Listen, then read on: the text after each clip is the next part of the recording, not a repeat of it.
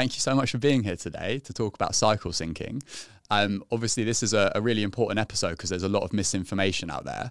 A lot of people are kind of saying cycle syncing is complete BS and there's absolutely nothing to it, which I find quite probably disempowering considering the majority of my female clients do experience big fluctuations across their cycle.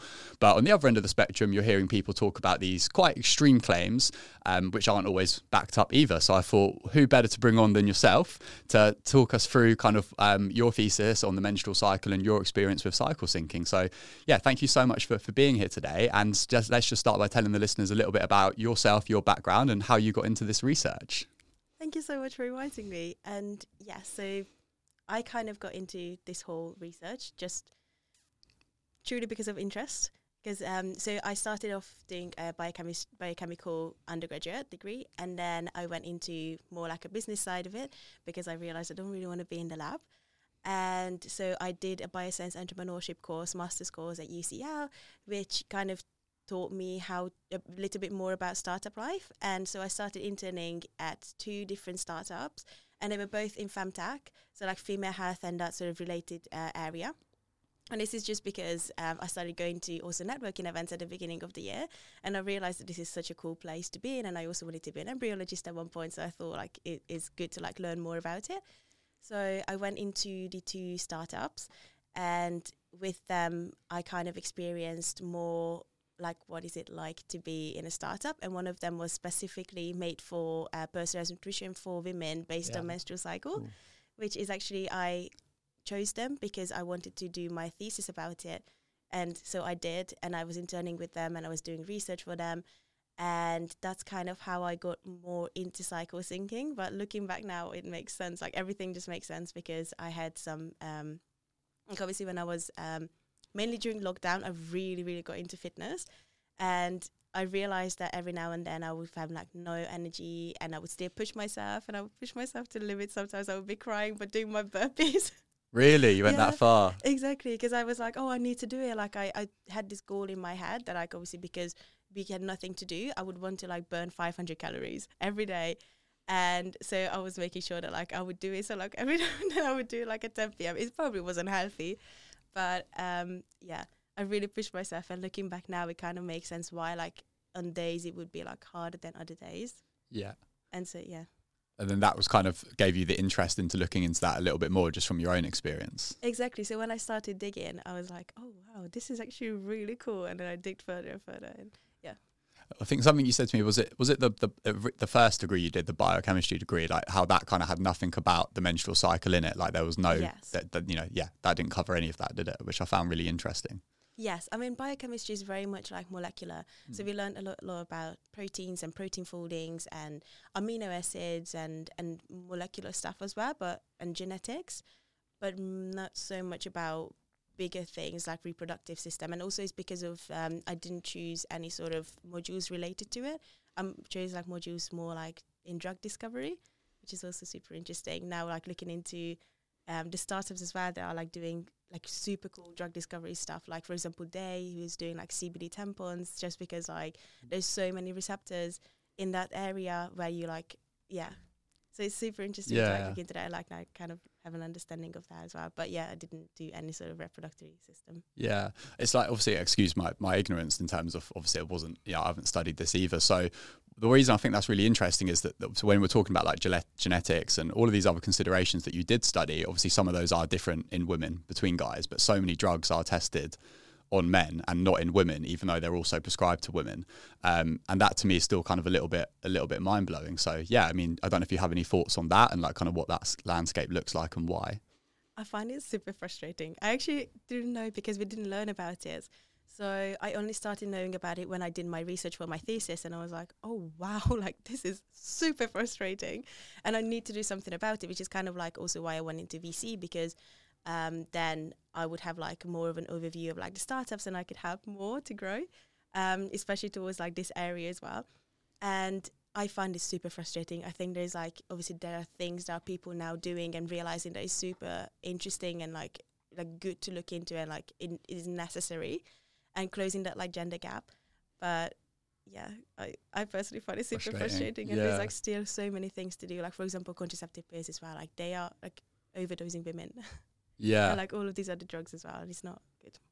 No, I think that that's obviously a whole different rabbit rabbit hole that we could go down. But before we kind of bring some of those things full circle in terms of like your background and how that ties into like cycle syncing and understanding the menstrual cycle and, and correlating things to the cycle, um, we should probably get a few definitions on the board. So, what is a healthy menstrual cycle? Um, what's not a healthy menstrual cycle, and who who doesn't have one? Because I think one thing with cycle syncing is a lot of people will say, "Oh, it didn't work for me," but then actually you hear that they are on hormonal birth control or, or whatever and it's like okay well you technically don't have a cycle. So yeah let's just get a few a few definitions on the board if that's okay. Okay so a menstrual cycle is the the monthly um, reoccurrence of bleeding which is caused because of the um, hormone levels obviously like go down and therefore uh, they trigger your endometrial cells or like just the womb lining basically to to shed and therefore you bleed. And this occurs in healthy cases every month. And usually the menstrual cycle lasts for about like 21 to 35 days. But the average is like 28 days. But obviously, like it depends on everyone. So, like everyone is different. And it's probably not normal if you have your menstrual cycle like every 40 days. So, probably maybe you should go and see a GP. um, yeah, or, or if you don't have any sort of menstrual cycle, that's not good either. And as you mentioned, like cycle syncing is not good for people who don't necessarily have like a healthy cycle. For example, they are on the birth control because that's not really um, the menstrual cycle that you naturally have. Yeah. No, perfect. So when we are talking about cycle syncing, what would what would you kind of define cycle syncing as? So cycle syncing is more like when you look at your menstrual cycle and gain an understanding of what phase you're in and based on that then you kind of try to eat and exercise in a way that would complement it yeah, perfect. Which to me sounds like good advice. As I said earlier, like I've got loads of clients that notice quite big fluctuations. Of course, it can go too far the other way. Um, you know, it can become a bit of a self fulfilling prophecy where you're like, oh, I'm going to feel rubbish today before you even decide how you actually feel. So, of course, it can go too far. But I generally think that a little bit of education and some cycle tracking and potentially aligning and changing some things is generally speaking, that's quite an empowering message in, in my experience. And having worked with a few hundred female clients now, like they 80% of them plus notice some form of fairly big fluctuation. So, why would you say that cycle syncing has kind of got a little bit of a bad rap from some, some people then? I think it's because everyone thinks that it's the same for everyone. So, like, if you're in your follicular phase, then you should feel in this way, or if you're ovulating, like you have to feel mm. energetic and and you should do this and you should do HIIT and go for a run. But like, it's not always like that simple because there's so many like we're not just robots who have like these things going on. Like we have so many other things that can influence our energy levels or how we feel, um, and all of these other circumstances are like in our lives. Like it is really super hard to just say like make it into black and white because we're not black and white, and probably that's why. Because if people saying like you should do this or you should do that, and just that, like it's not really going to work. How can people kind of find out that individuality for themselves then? If it's not black and white, like on day X, then Y happens. If that's not the case, then how can people kind of track that cycle and start learning about these things for themselves? Kind of, I think the best method, to be honest, is um, measuring your body temperature. I haven't started it yet, to be honest, uh, but because I, I, just recently got into it, as I mentioned, and um, this is this is definitely something I want to start because I think that's the best um, like kind of tell of like where you are in your cycle and it just kind of explains of like sometimes if you feel a bit rubbish then you can like look at it and you're like oh okay no i understand. Like it might be because of like work as well because it's like stressful but it also probably because of my um i don't know my estrogen levels are a bit lower at the moment because i'm in i don't know luteal phase or something is there a specific app that you kind of recommend or you use yourself for for cycle tracking? Um there's a lot out there I personally just use a very basic one, which is Apple Health. Uh, cool. It's probably not the best because it doesn't show like that much of an insight, but I just kind of do it in my head. Uh, but I know that Flow and Clue are quite good. And Natural Cycle, you yeah. can uh, even sync it to your Oura Ring if you have that. So yeah, there's a lot out there. Yeah, cool. Um, and then, what are some of those things that you might kind of change around your cycle? Like, what do you, what kind of fluctuations do you notice across the month? For me, it's very much like energy levels and cravings. Those are the big two things. Um, I usually am a quite energetic person and really like to to bounce around off of people, but and and also socialize. But for example, um, in my luteal phase, so just before my period, I do tend to know when uh, my period is coming up just because of my cravings and also because I just want to stay at home and just slow down and and just kind of focus on myself, have a bit of more me time, and then yeah, kind of that's how I yeah, amazing. So, uh, what are some of those changes that you make to like accommodate that? Like, do you kind of maybe look at your social calendar, your work, your training? Like, what kind of things do you do you change to accommodate for those fluctuations? That's exactly what I do. So, I kind of just look at my meetings or like the networking events that I need to go to, and I'm like, mm, I can probably skip this one. I just want to have my own me time because I know that if I if I push myself too hard, um, it's not going to be good because then I tend to get more like period cramps, which is really interesting. That I kind of um, realized that like that's why I have that because I don't tend to get it as often. I'm quite lucky in that way. Um, but yeah, so if I push myself a bit too hard and I, I push myself to socialize with people and go out and, for example, go for a run or do a bit more of um, a HIIT workout, then I will probably get a bit of a worse period cramps and PMS syndromes as well. Yeah, wow, that's so interesting. So you literally notice the quality, if, if want for a better word, of your period will be dictated by kind of how hard you push things in that late luteal phase leading up to it. Exactly. Yeah. Wow. And that's like on a month by month basis, like the following week is different depending on the week before. Um, not necessarily month by month, but most of the months, yeah. Yeah. That's so interesting, isn't it? How like the body like adapts and responds like so quickly. Exactly. And then from um yeah, from like a, a, food standpoint, like I know you, you, kind of change some of the foods that you eat sometimes around the cycle. So talk us through that. Like, what does kind of some of those monthly changes look like for you from a nutrition standpoint? Um, during my menstrual cycle, I try to eat a lot of stuff that is very like I used to be vegetarian, so now it's it's really hard to like still go back onto it. But I wasn't as careful with my nutrition then. Uh, because obviously when you start working going to uni it really does catch up to you and you're just um, get like forget about what you actually eat and how you eat it. So now I'm trying to get better at it as well.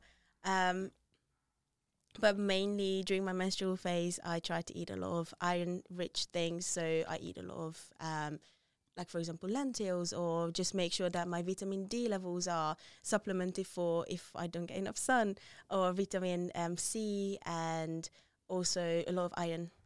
I think that's main, mainly that I, I really look out for is the iron levels. Okay, cool. And then um, during my luteal phase, for example, when I have a lot of cravings, I tend to eat a lot of dates and dark okay. chocolate because it's just very comforting. And yeah. yeah, I mean, um, elaborate on like some of those if that's okay. Like, talk us through them, like why the iron, why the C. So during your menstrual phase, is obviously you're losing blood and you're bleeding. Therefore, it's good to eat more iron and also the vitamin D and I think it's C. Um, they also do help with menstrual symptoms so they can help you with your cramps and um, afterwards on your in your follicular phase when your um, hormones pick up a little bit more and your hormone levels are changing then obviously that's going to change as well um, and I, I think that there was a study about it as well, how your energy intake changes during the menstrual cycle as well. So it has been shown that when you're in your luteal phase, like just before your period, you crave more and you do eat more as well. But that's because of um, your uh, resting body um, Sorry, I'm trying to remember. Do you probably know. Progesterone is is catabolic, so yeah, it increases your basal body temperature. Yeah, basal body temperature. That's the one. And um, yeah, just like basically the calories that you burn when you don't do anything like that as well, like it goes up. Therefore, you probably eat more. Whereas, like in your follicular phase, for example, compared to that, is you eat less, and then just when you're ovulating, you eat uh, even like you're not that hungry. Mm. Uh, but it's, it's, still very important to um, eat properly. So like then I tend to eat a lot of oats and and just a lot, a lot of fibers as well to keep me going. Yeah, amazing. And then from like the training, I know you mentioned earlier that yeah, you potentially before weren't exercising from like the healthiest place, like just to burn calories. So, um, yeah, where where are we up to now with that? Like, what's kind of your relationship with exercise? Like, how are you training, and does that change across the cycle at all? Yes, it does change a lot. Uh, I kind of just wake up and I see how I feel. So if I feel like I have a lot of energy and I couldn't really sleep as well because like I just I felt like I have so much energy to like uh, get rid of, then I I would do a HIIT class or go to a boxing class or try to go for a run. Um, whereas like on days when I don't feel up to it as much, I just do something very gentle, like stretching or a bit of Pilates or yoga, just taking it very slowly and just listen to what my body needs rather than I need to do this because I planned this. And I do push myself, but not like in the way of I need to do this. It's more just like, okay, let's go. And, and even though I feel a bit tired, let's do something, let's do some movement. Was that hard for you to kind of have that mindset shift around always needing to just push harder? Um, yes, I think so. I would say so because I used to be really. I'm quite a. Um, I like to push myself out of my comfort zone as well, and I I always think like if I'm out of my comfort zone, then I grow.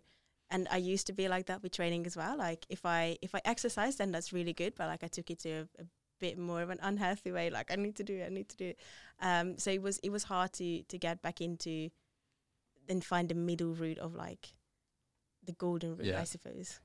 Yeah, and I mean, obviously, yeah, you're you're there now, which is which is amazing, and I think that you've managed to achieve it at like a relatively young age as well, haven't you? There's so many you know girls which are, are training like that way into their like late twenties, thirties before they start having to listen to their body because they're maybe a little bit injured or they're tired all the time. Um, so for any girls listening that are kind of like your age and are like still deep in that diet culture of I need to train really really hard all of the time, I need to eat low calories, like what would you kind of say to to that girl or to yourself like three four years ago? First of all, don't worry about it. As long as you're maintaining a healthy diet, it doesn't really matter. I suppose how you look like because the media changes all the time. Like you're never going to be good enough if you look at that. Um, so just just make sure that you listen to your body, eat when you're hungry, and make sure that it's also like healthy. Like don't you know um, get into like the processed food like just because it's quick or whatever. Like make sure that you listen to your body and nurture it because it's your temple, and um, and yeah, just exercise as what feels good. Like don't try to push yourself just to to go for a run because everyone else is doing it. Just just listen to your body, uh, find what you like because that also helps with sticking to it. Um, yeah, probably that. I love that. I think that with cycle syncing, obviously there is still not kind of like widely used yet. Like more and more women are using apps to track their cycle from maybe a fertility awareness method or just like general body literacy, which is amazing. But it's still not really being done from the perspective of I'm going to change how I train or eat potentially across the month. Um, so what would you say are kind of like the the main trends that you see changing hopefully over the next couple of years? Or like what are the main barriers to that trend happening in terms of women not really looking at their cycle this way? And, and what advice would you give to to someone who wants to start looking at their cycle from the perspective of working with it rather than maybe like working against it? First of all, just get to just get to know yourself, and I think it's as we talked about, like it's super frustrating how like people don't necessarily know about it. Like I don't know about other people's education, but I didn't really hear about this until I started looking into it, and I feel like it's changing now, which is amazing. But it like people should be educated on it. Like it's so basic to know what your body's going through every month and and understanding. And I know that there's a lot of stigma around it, but just look into that and and get to know yourself as well because obviously it's, it's different for everyone. Um, what was the other question? Sorry. just I um do you see there being like any barriers for for this trend continuing to improve in terms of more women wanting to like learn more around their body Mm, I think I'm not so sure about that anymore, to be honest. I mean, obviously, there's a stigma around it still, I think.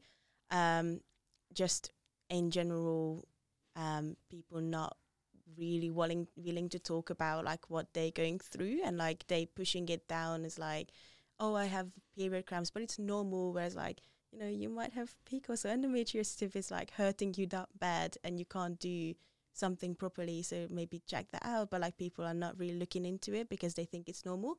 So that might be the the biggest um the biggest challenge to overcome i suppose to like people realize that like yeah no you need to just just look out for your symptoms and actually do something about it if that's so and and just destigmatizing the whole topic Yeah, perfect. I mean, I, I would be like just selfishly quite interested to learn a little bit more around why like certain drugs aren't tested in women, um, especially ones that like are for women. like that still kind of blows my mind. Like I don't know if from your own kind of like research in academia, like that's a topic you could spend a few minutes on. I mean, I'm not personally quite sure about why that is. Um, I think it's just because like when obviously drugs were tested, it was so early on. Like it was like 20 years ago or like 30, 30 years ago, whatever. And then people weren't really looking at women body because I feel like they weren't necessarily like you know the equality of like it wasn't really there. I Yeah. Um, Okay. yeah, I'm cool. also curious about like so when you have obviously your female clients, Mm. What sort of um like changes do you do for them like during the month? Like wh- how does that actually work?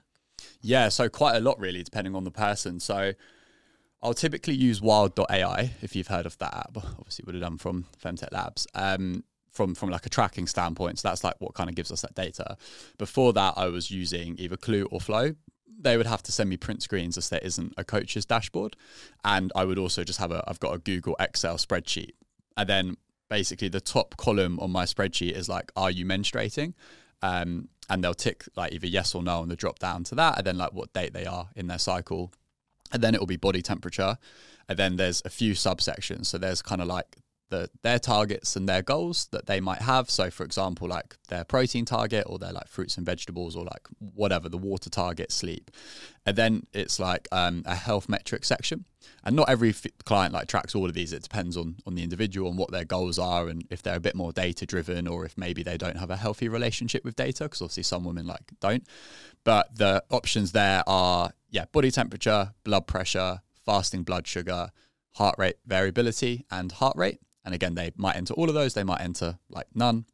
And then it's like subjective. So it's like, how do you feel? Performance, sleep, mood, um, willingness to train, cravings, hunger. Um, did you wake up in the night? Have you passed stools once a day? Uh, were those st- stools a healthy three to four on the Bristol stool chart? Did you notice any bloating? And I think there's maybe still a question or two that I'm not thinking of. So that for me kind of gives me all the data in terms of like where they're at in the cycle, subjectively how they feel, like some um, some non-subjective health markers, so like the blood pressure, etc. What their body's doing as a result of that. So like, are you passing stools? Are your stools healthy? Um, are you bloated? Are you waking up in the night to go to the toilet? And then that gives me like a pretty complete picture of kind of like where they're at in the cycle, what that's causing, or what they're doing, and if that's affecting their cycle. So that's kind of like the data that we'll track on a daily basis. And then in terms of like putting that into their training sessions, I'll always try and look at that like before a female client turns up to train if they're doing in-person sessions. If they're not doing in-person sessions, it's a little bit different. But if we're talking about like in person, I'll look at that and be like just to get so I know like what version of you is turning up to your session basically. And obviously over time, like I've had some of my female clients since I was 18. So like I mean, I lived in Thailand for a few years of that, but that's essentially nine years, like on and off, which is quite a long time. So you get to like learn like what couple of variations of that person are going to like turn up. If there's someone that's going to be like, that sounds horrible, I want to do that, or someone that's going to be like, oh, I don't have that in me today. You kind of like, you can kind of tell those patterns, right? So I probably know those patterns in some of my female clients better than they notice it in themselves, but I'll still try and look at that sheet before they turn up and train so that I know like what day they're at, um, you know, if their sleep's been good for a couple of days leading up to it, all of those things. Because obviously, as you like correctly said earlier, hormones are only like one of the things that influence how someone feels. So I also want to look at like their stress, their sleep, and those other things that would influence how they feel and their energy levels and how hard they might be able to train. Um, so that's the first thing. Then the second thing is I just ask because obviously that data might say one thing, but then you might ask them and they're like, actually, I feel really shit. And I'm like, oh, like your sheet says otherwise. So that's good to know. So never just assume. I'll always like ask and be like, yeah, you know, how do you, how do you feel? Um, and then depending on if they have or haven't filled that sheet in like too accurately the last couple of days, I might specifically ask them some of those questions. So like, a lot of my clients are now like perimenopausal. They're kind of like at that 40 to 45 mark. They're like just starting to notice some symptoms there. So I'll be like, did you wake up in the night? Like, are you sweating a lot? Are you hydrated? Like, how's your body temperature? Um, because those things are going to influence, like, depending on the, the temperature as well, like, you know, um, of the day that I'm training them, that might influence how much I let them get that heart rate up. So I'll often have like their their main training program, but then I might have like a couple of what I call like plan B or like backup workouts.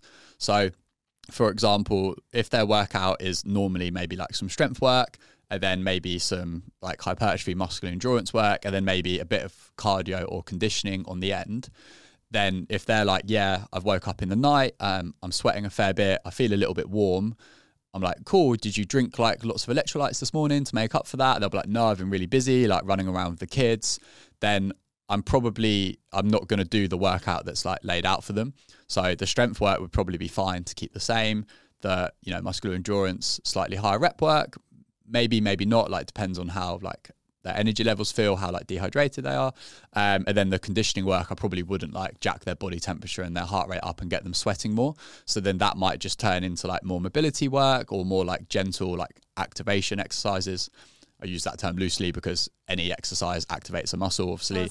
Um, yeah, like, um, but what I would mean by that is maybe those like smaller muscles that they're not as much energy to like train, like not big compound, not big compound lifts. Like they might be doing some work for maybe their like rotator cuffs or their like hips if they feel a little bit tight there, or if they get a tight lower back, we might be doing some activation exercises or some mobility exercises for for that. So, um, you know, still weight training, but not necessarily your big heavy you know hard compound compound lifts but still beneficial for how they feel and how they move so yeah it's just about like auto auto regulating it basically but it all starts with like a little bit of data collection and then double check and ask like when they turn up just like see how they feel and then yeah change the session a little bit as, as needed one thing you, i noticed quite a lot is like coordination can fluctuate a lot Oh, that's interesting. Yeah. Why so do you think that is? So in the um, luteal phase, like when when estrogen is lower, so like in Mhm. particular the late luteal phase, like Yeah. lower estrogen levels seem to be coord- um, yeah coordinated, correlated with like maybe slightly worse co- uh, coordination,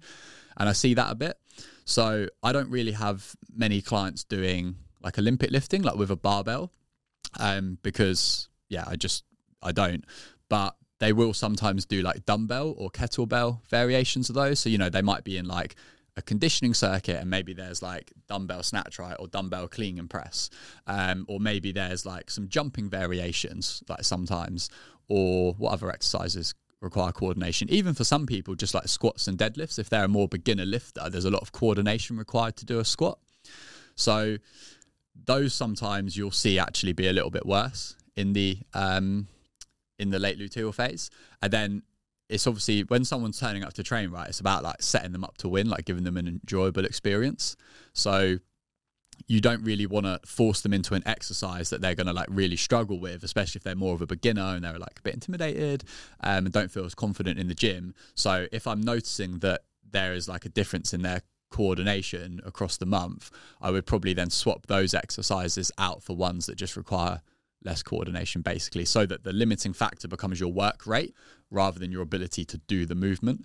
Because if the reason that you're failing on a squat or you're failing on like a clean is because of just being able to coordinate that like pattern of muscles moving um, then one that's a bit frustrating and two that's your limiting factor. That's what's stopping us working hard as opposed to it just being difficult. So then you're going to swap those exercises. So the squat might become a hack squat in a machine or a leg press machine. Um, you know, the dumbbell clean and press might become like battle ropes or a slam ball, something that's still kind of getting the same systematic full body moving effect, but without the more advanced like coordination pattern required. So yeah, as like energy and strength are quite like general terms, and it's quite obvious like how you would change a session based on those probably. Um, so that's why I kind of didn't really go into that. But yeah, the two of the other ones that you might see are more like body temperature and like sweating and hydration. So that's going to change like how high you jack heart rate and how much you maybe get a client sweating more. Um, and coordination can change a fair bit. So yeah, there's like two kind of examples that we might we might change. So do you actually like, in terms of so we, we mentioned about the um the exercises and how it's like different for like how people might feel during their menstrual cycle. Do you actually see that in real life, like with like loads of Yeah. your clients? Like, do you see a pattern? Yeah. Yeah. Cool. This is why like Yeah. I find um this is why like yeah, I think I've I sent you a couple posts on Instagram and they're like great doctors, like great researchers, PhDs in exercise physiology, right? Like that, you know, they're they're they're not wrong when they say cycle syncing is BS, but I'm like also kind of are wrong because when you look at a study, right, you're going to know way better than me how to look at research, and you look at the abstract, there's always going to be outliers on that bell curve. And the abstract, you know, the conclusion's kind of drawn based on those averages. Um, and yeah, like as, as you've said, there's you know two big reasons why cycle syncing is not something you can kind of make blanket recommendations for. The individuality of the cycle being a big one, but I think that saying it's BS is just as empowering as saying don't ever lift weights in your late luteal phase just do yoga. And it's like that's probably also a bit disempowering because it really depends on the person. Exactly. but each of those are equally disempowering and the truth kind of lies somewhere in the middle. And the fitness industry does a really great job of doing a shit job of polarizing things. Um it's just it's just yeah good for that. You know it's it's a low barrier to entry uh, for a lot of people and the type of content that does well is quite controversial. Um so the fitness industry breeds unfortunately like a lack of context and a lack of nuance. And that means that there's a lot of people doing posts where it's like your cycles like the moon and you should only do yoga. And i'm just like oh that's so cringy. And then it's like then you also get people that are like the research says cycle syncing's bs and it's like yeah the research is technically not incorrect in terms of saying that but that's also quite quite disempowering. But obviously yeah like i work with very average everyday women so to speak. So you know it isn't always like um, it isn't always like fairly black and white. It isn't always like the same days in the cycle. You see the same things yeah. because, again, as we've said, but I can't hammer home that point enough. There's other things that will influence how you feel other than your hormones. So if your late luteal phase, in theory, is when you have the worst energy, but the three weeks leading up to that were really stressful. You slept shit, work was awful, and all of that just happened to go away on day 22, for example. Day 22 to whenever your period starts, yeah, you're in the lowest hormonal state, but actually, relative to the last three weeks, you might be like, I feel so much better because all of these other things that influence your performance, your energy, your mood, your cravings might actually, um, yeah, might actually, you know, have, have, not be relevant anymore. They, that might have stopped happening to you. So people kind of look at it through this very narrow lens, don't they, of like menstrual cycle, ovarian hormones, but it's like, well, what other things influence those other than the cycle itself? And there's lots. And then those things also without going through the ovarian hormones, those things also influence your performance and energy over here, which is super important for people to look at. So it's not like robotic, like your day this, we need to do that, because there's other, there's always other things to take into account. Um, but yeah, I think that obviously it's a relatively small sample size because I'm a one-on-one, you know, PT, which means you can never work with that many people. So it's a relatively small sample size. But out of the nine years I've been coaching, I would say I've been talking to my clients about the menstrual cycle for probably six. And in that time, everyone really likes knowing that they can be like, hey, I'm you know, it's, it's not even about how hard you train someone necessarily. Like one one great example is like if you're bloated or you've got period pain, you might change your exercise selection. So I imagine if you didn't know this, or you're like, I've got to follow my program, or I can't tell my PT about this, and your workout happens to have hip thrusts and box jumps. Like that's gonna fucking hurt, exactly. and then you're gonna do it because Yeah. you're like, oh, cycle syncing's BS, or you might not have even heard of cycle syncing, right? Yeah. But f- for a variety of reasons, you might just do it. 'cause, like I've got to follow the program. you just push yourself too hard. Yeah, exactly. Yeah. And not only not only too hard, but just doing exercises that maybe don't serve you. Like you might be like, I've got energy. Like I'm happy to train hard, but like it physically hurts to jump and land. It physically hurts to have a bar across my like my, my hmm. womb because I've like got period pain and I'm bloated. So it's like, why would you pick those exercises if it causes pain? It's not like good pain. It's not muscular pain. Like you wouldn't, you sh- you shouldn't do that, right? So, but the other problem with the fitness industry is that the fitness industry predominantly evolved out of like the bodybuilding industry. Like that was the same thing not that long ago, really, right? So when I first started in the fitness industry at 18, all of the people that were like the fitness industry people, they were men's physique people and they were bikini competitors. And then that is subsequently who was coaching really everyone and whether those people were competing or not. If they were coaches, that's also how they train their clients. So there was this big trickle down effect from like your average woman, your average guy in the gym that just wants to be a little bit leaner, you know, wants to feel better, lift some weights. They're getting coached by essentially bodybuilders, or they're getting coached by people who are being coached by bodybuilders. So it's like you've got your average woman that's being told you've got to follow the plan, it's discipline, like you've got to eat five times a day because that's better for your metabolism, which is just obviously not correct, you know, and it's chicken and rice and you're eating out of tubs. And if you don't take a tub with you to your family dinner on a Wednesday night at a restaurant and eat your own food, then you don't want it enough. Like that's genuinely the message that was being like told to people. I'm not That even exaggerating. awful. Yeah, it's it's kind of wild looking back Yeah. on it. And the fitness industry has evolved massively, which is amazing. because it's now like it's also the health industry and it's also like functional fitness and again I use that term loosely it's not just the it's not the same thing as the bodybuilding world anymore necessarily but it still does take a lot from that and I think there's a consumer responsibility you need to be like uh, me as a consumer I need to have the awareness of realizing I don't want to be a bodybuilder I'm not prepared to sacrifice that much so I probably shouldn't work with a coach who's a bodybuilder and again just for like the definition by bodybuilder, I don't necessarily mean like absolutely massive and on steroids. Like if you do men's physique, if you're a bikini girl, then you are a bodybuilder by by definition. That's what we mean by the word. So, but like a lot of people think I want to look like that person, but they just don't realize the drugs, the nutrition. They don't realize the dedication, and subsequently, that's the type of coach that they go and, and hire. And then that's the exact type of coach that one doesn't really understand anything about the menstrual cycle and female health and two will just obviously get told you know if you don't follow the, the plan like it's all about the plan you've got to follow it to the t then you don't want it enough and you know when you check in your coach will kind of be a bit shitty with you on your weekly check in like you didn't do this and do that and that's like bred this culture of i can't tell my coach about these things i've i can't adjust the program i've got to stay consistent across the month and it's like the They're two super strict and you can't even change it. yeah right? which is just Yeah. obviously ridiculous and the two most o- obvious things are like yeah if you have you know period pain or whatever or you know you're you're, you're postnatal and like you've got a little bit of leakage. Like these things happen but no one wants to have that conversation. Like there's certain exercises that you just probably aren't going to be right for you um either at certain points in the cycle or forever and it doesn't make you less of an, an athlete. It doesn't make you less of a person you you know by not doing those. But if the if you don't know that you can tell that to your coach and your coach doesn't have a clue about this then he's just pushing you doing exercises that don't feel good.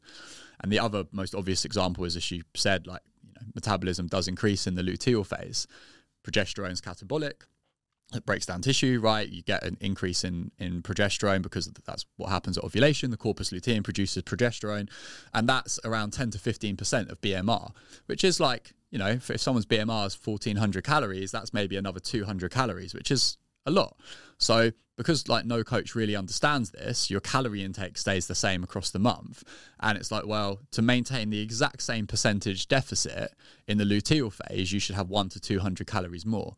Otherwise, you're in a one to 200 calorie greater deficit, which sounds cool if you've got a fat loss goal, right? But if it only increases your hunger and cravings and you subsequently can't stick with the plan, then it's not actually beneficial at all to be in a larger deficit and you should up your calories because upping them actually means you're in the same percentage deficit month round. So you'll have all these coaches that will be like, yeah, we've calculated your deficit. It's this number. You've got to hit this number. It's a, you know, it's 20% deficit or whatever. And it's like, if you don't know that your client has a cycle, because not every client does, um, and you don't know that this happens, then actually they're not in a 20% deficit. They're in a 20% deficit half of the month and the other half it's probably it's probably 30% which is like so simple that it should just be the standard not up for debate like that that's taking into account. Um, and it just isn't in the in the fitness industry which is why you're kind of getting these girls with like potentially worse coordination. Like that could just be an energy thing as well. So it's like you're already maybe sleeping a little bit worse in the late luteal phase like can't fall asleep maybe as easily maybe waking up in the night more because of the lower hormonal state so you're not producing as much melatonin. Um, yeah coordinations may be impacted a little bit anyway then you're in a bigger deficit if you are in a deficit if you've got a weight loss goal you're in a bigger deficit. You're not eating to replace that. Like obviously that's going to be a little bit of a shit show.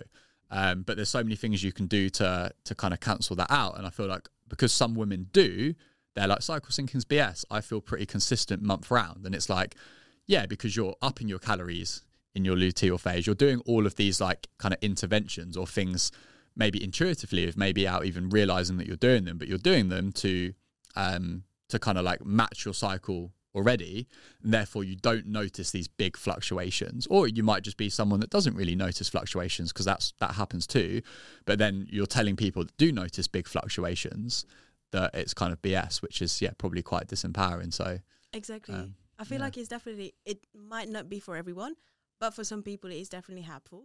Like I th- I kind of look at it in a way of like just kind of knowing yourself more and getting to know your body more and just looking at ways of nurturing it and just looking after yourself.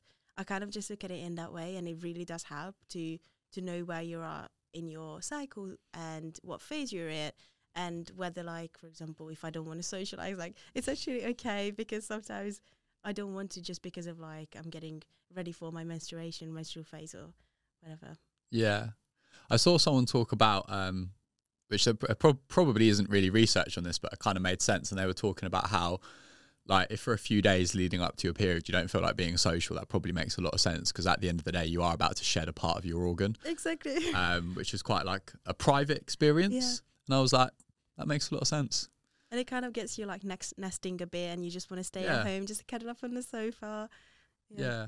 And I think that's like, that to me, again, like, I don't have a right to have an opinion on it, right? Because it's not relevant for me. But that to me sounds like something that would be a bit of an em- empowering message, especially in a world which is like hustle, you know, work harder, always be doing more activities so you can post on Instagram about how great your life is. Like in a world which kind of pushes that, that to me sounds like quite an empowering message. It's not Yes. saying like you can't weight train or you can't do those things. It's just saying if you don't want to, it's okay. And it's okay There's a reason for that. yeah and just have your own time it's okay to you know not wanting to do and do stuff like for example london as well i feel like sometimes i get fomo if i don't do something and i just have to remember like no this is okay and and i need to have my own time to then afterwards regenerate and like just go out Yeah. again with more energy and and feeling okay again i just need to have my own little time and and yeah, Yeah, just nurture that. myself I feel like London's not a particularly healthy place for a menstrual cycle, is it? It's just like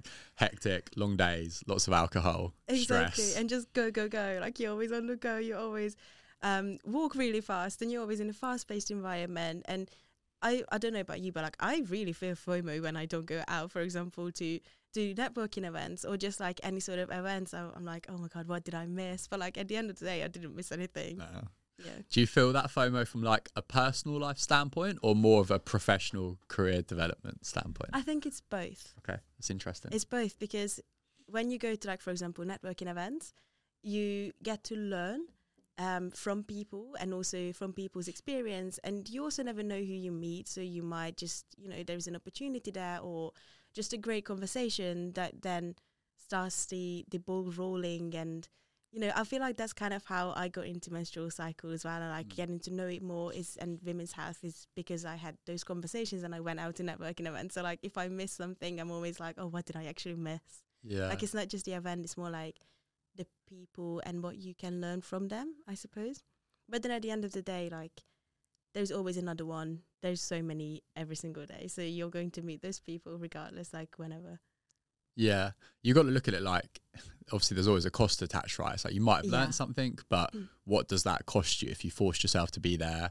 The impact on your health, like maybe then the end of the week you're like, oh, I've got even less energy. Exactly. Um, it took me like a long time to to get get all right at that. There's since doing this, which has obviously been quite hectic for a few years now. I like worked to the point of like not being able to get out of bed for three to four days at a time, a few times. And then I'm just like, why do I keep working to this point? Like I've got Yeah. quite good at knowing, like knowing when there's like it'll be the day before, and I'll be like, I'm I'm fucked. Like I need to cancel something tomorrow. Like I'll know the day before now, so like I'm quite in tune with it. And it's like, is that increase in intensity worth it if there's then like three or four days where I'm doing nothing?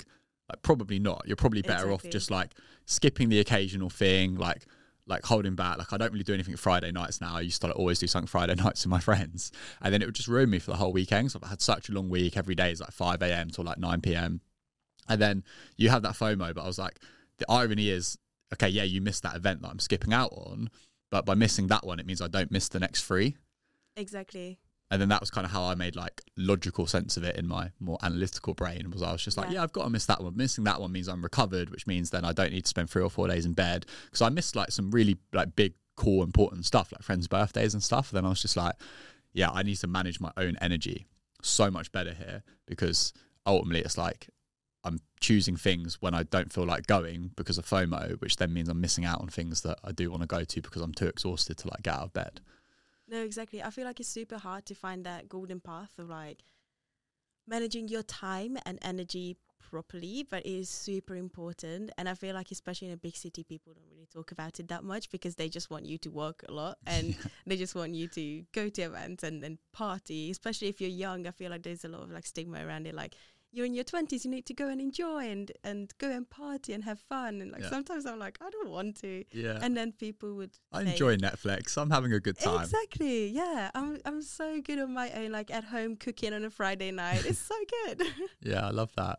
I think it's cool that um yeah, it's cool you have realised that at I don't mean it to sound patronising because like we're pretty much the same age, but it's really cool that you've realised that at your age because I see that in so many of my female clients who are like in their thirties, early thirties, and it's like they've got a lot of health symptoms as a result of it. You know, they do have bad PMS, they have painful periods, and part of it is that that life that they're living. Some of them are commuting to London, some of them aren't, but it is that like career driven corporate life, social life, and it's it, they're almost it's it's ironic, isn't it? Because it's almost become empowering to be like women can do it all, and I'm like that's great, like completely agree, but ironically, in the pursuit of that, for some women, they're actually affecting their health because it is just like go go go go. I can do it all. I'm going to juggle it all. I'm going to have it all, and I'm like that's amazing, but also this is giving you some health issues. So Exactly. Yeah. I feel like it, it might be a bit controversial, but I feel like this whole work environment was made for men as well because obviously the testosterone levels and like the hormone cycles Mm. and everything for men is completely different than for women. And because of this, a lot of women feel like, oh, I need to push myself. And like, for example, as you said as well, like being in a very stressful environment when you're in your period and you're shedding and you're meant to like, you know, have this like private experience and an environment that you like just like allow yourself to slow down.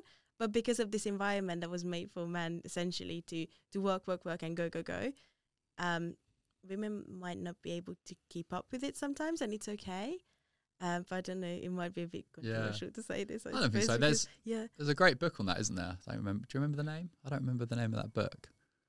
I Which think it was literally it was literally called like a man's world or something. And the Oh, I whole the whole book was like the office temperature is like based on everything being is men, based on the work, yeah. Um, l- loads of things that you never would have thought of. I don't remember the name of the book, but we'll get it for the get it. Even for the the, working notes. hours are. Yeah. And everything. Yeah, so we have that consistent biology all day, every day. So Yeah. Yeah. Do you ever think that the working landscape will kind of be like slightly related to the menstrual cycle? I mean, I guess you, if, if you work flexibly remotely, you can probably do that a bit yourself anyway. But do you think it will ever be like a little bit more of like an accepted thing where a woman's working um, life kind of has like a bit of a monthly average to it rather than it being the same every day? I think it's getting there. It's going to be a long process because obviously this working like this is a l- big change, and to make this big change is going to have to happen in like small steps because nothing can happen from one day to the other. Mm. But I think it will get there because the um like people are becoming more aware of this sort of things like the, the gender gap and then there is a difference and like especially for women founders as well like ceos there's we see more and more which is amazing and they understand this as well i hope so anyway and so they can make a change Yeah. too for um for this and because of the awareness as well like people are becoming more aware so hopefully it will change over time but it- it's not going to happen one day to the other No. yeah No. Um, yeah, amazing. No, I think it's it's it is exciting because it's not a conversation that at least I didn't hear it happening like three to five years ago. Maybe I just wasn't in the right places, in the right rooms. But it's a conversation I'm seeing a lot now, which is partly Exactly. reflective of the, the world that you're in. But it's you know, it's in the news, it's in places that are kind of like mainstream, which is obviously really exciting to see.